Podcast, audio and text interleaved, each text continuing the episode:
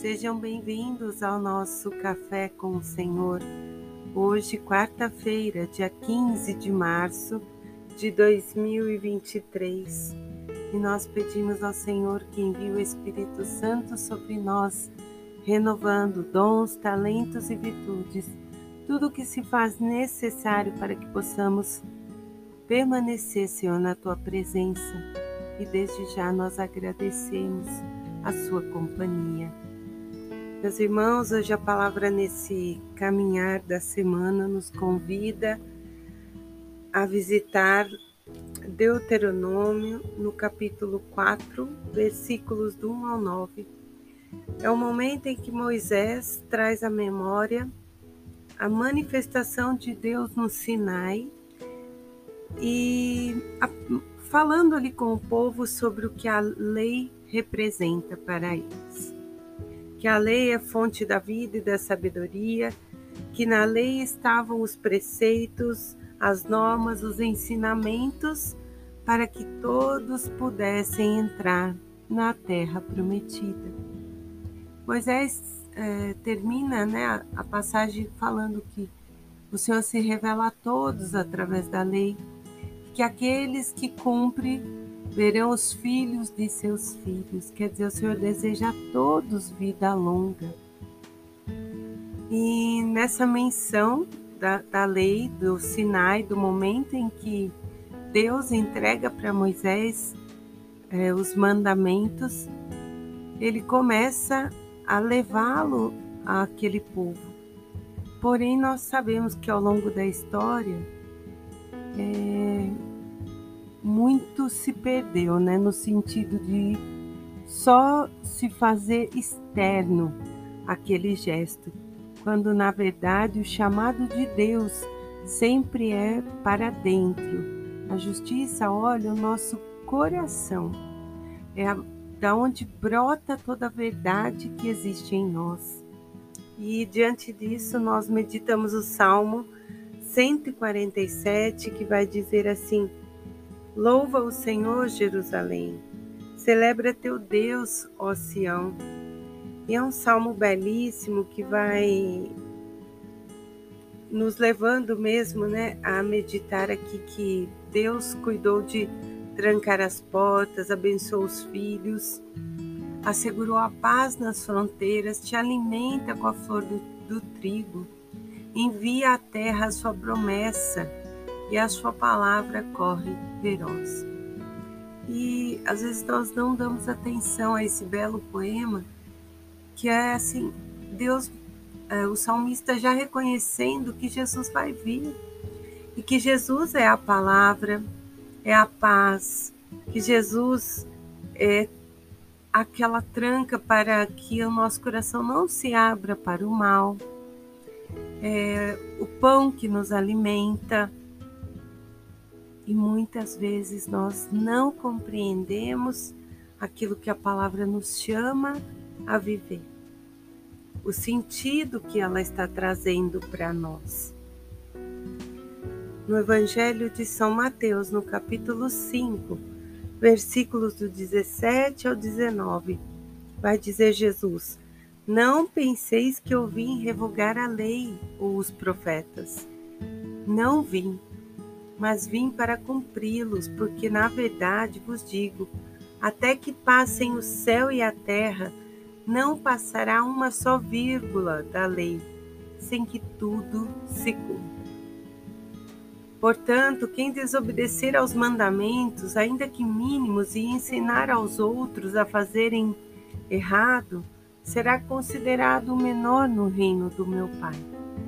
Mas quem os praticar e os ensinar de forma correta, será considerado grande no reino dos céus.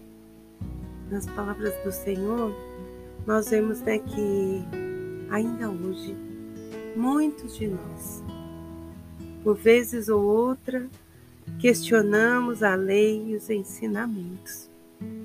E Jesus vem porque Ele é o Verbo, é a palavra que se fez carne e habitou entre nós.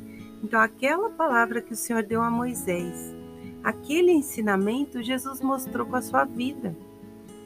Os evangelhos retratam tudo o que Jesus fez, só que muitas vezes ele foi chamado de comilão, de beberrão, é, de louco, tanto foi crucificado. E as pessoas não compreenderam e interpretaram a lei errada. E hoje nós temos ainda isso. Dentro da nossa Igreja Católica, Apostólica, Romana, dentro de outras denominações cristãs, nós vemos a mesma situação. A interpretação, muitas vezes, da palavra ao pé da letra, mas dentro daquilo que muitas vezes convém a nós, porque quando o Senhor fala lá, arranca teu olho se ele te leva a pecar, ninguém tira o olho. Mas vai ter um outro, uma outra palavra que a pessoa quer que, que seja o pingo no i. Então não é isso que Jesus veio ensinar. Jesus é a palavra de Deus que se fez carne. Jesus mostra com sua vida, com sua atitude, o que nós temos que fazer.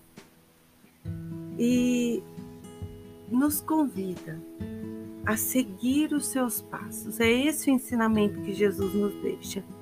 Vem e me segue, né? Ele diz lá, pegue a sua cruz e me segue. E fala conosco hoje numa linguagem atual.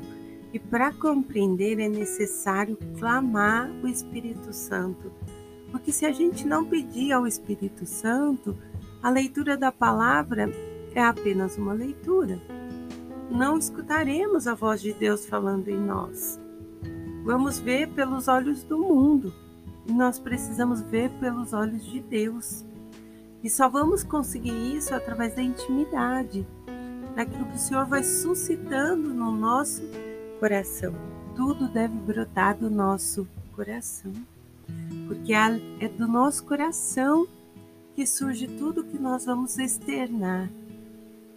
Então, se eu sou boa, porque no meu coração já brotou a bondade. Não adianta eu me passar por boa, porque se meu coração não tiver com esse sentimento, em algum momento eu vou me deslizar e, não, e vou mostrar que não sou, né? Então, temos que realmente abrir, deixar que o Espírito Santo habite e que a palavra se atualize em nós no ano de dois mil e vinte e três. Que ela nos conduza a visitar os caminhos que Jesus nos chama. Jesus veio para elevar à perfeição tudo o que estava no Antigo Testamento, o ensinamento do Pai. E ele mesmo diz que não veio para abolir, mas veio para que a lei agora e os ensinamentos sejam plenos, se realizem nele, na aliança de Deus conosco. Agora não é mais necessário sangue de, de animais para perdão dos nossos pecados, pois o Cristo foi imolado por nós.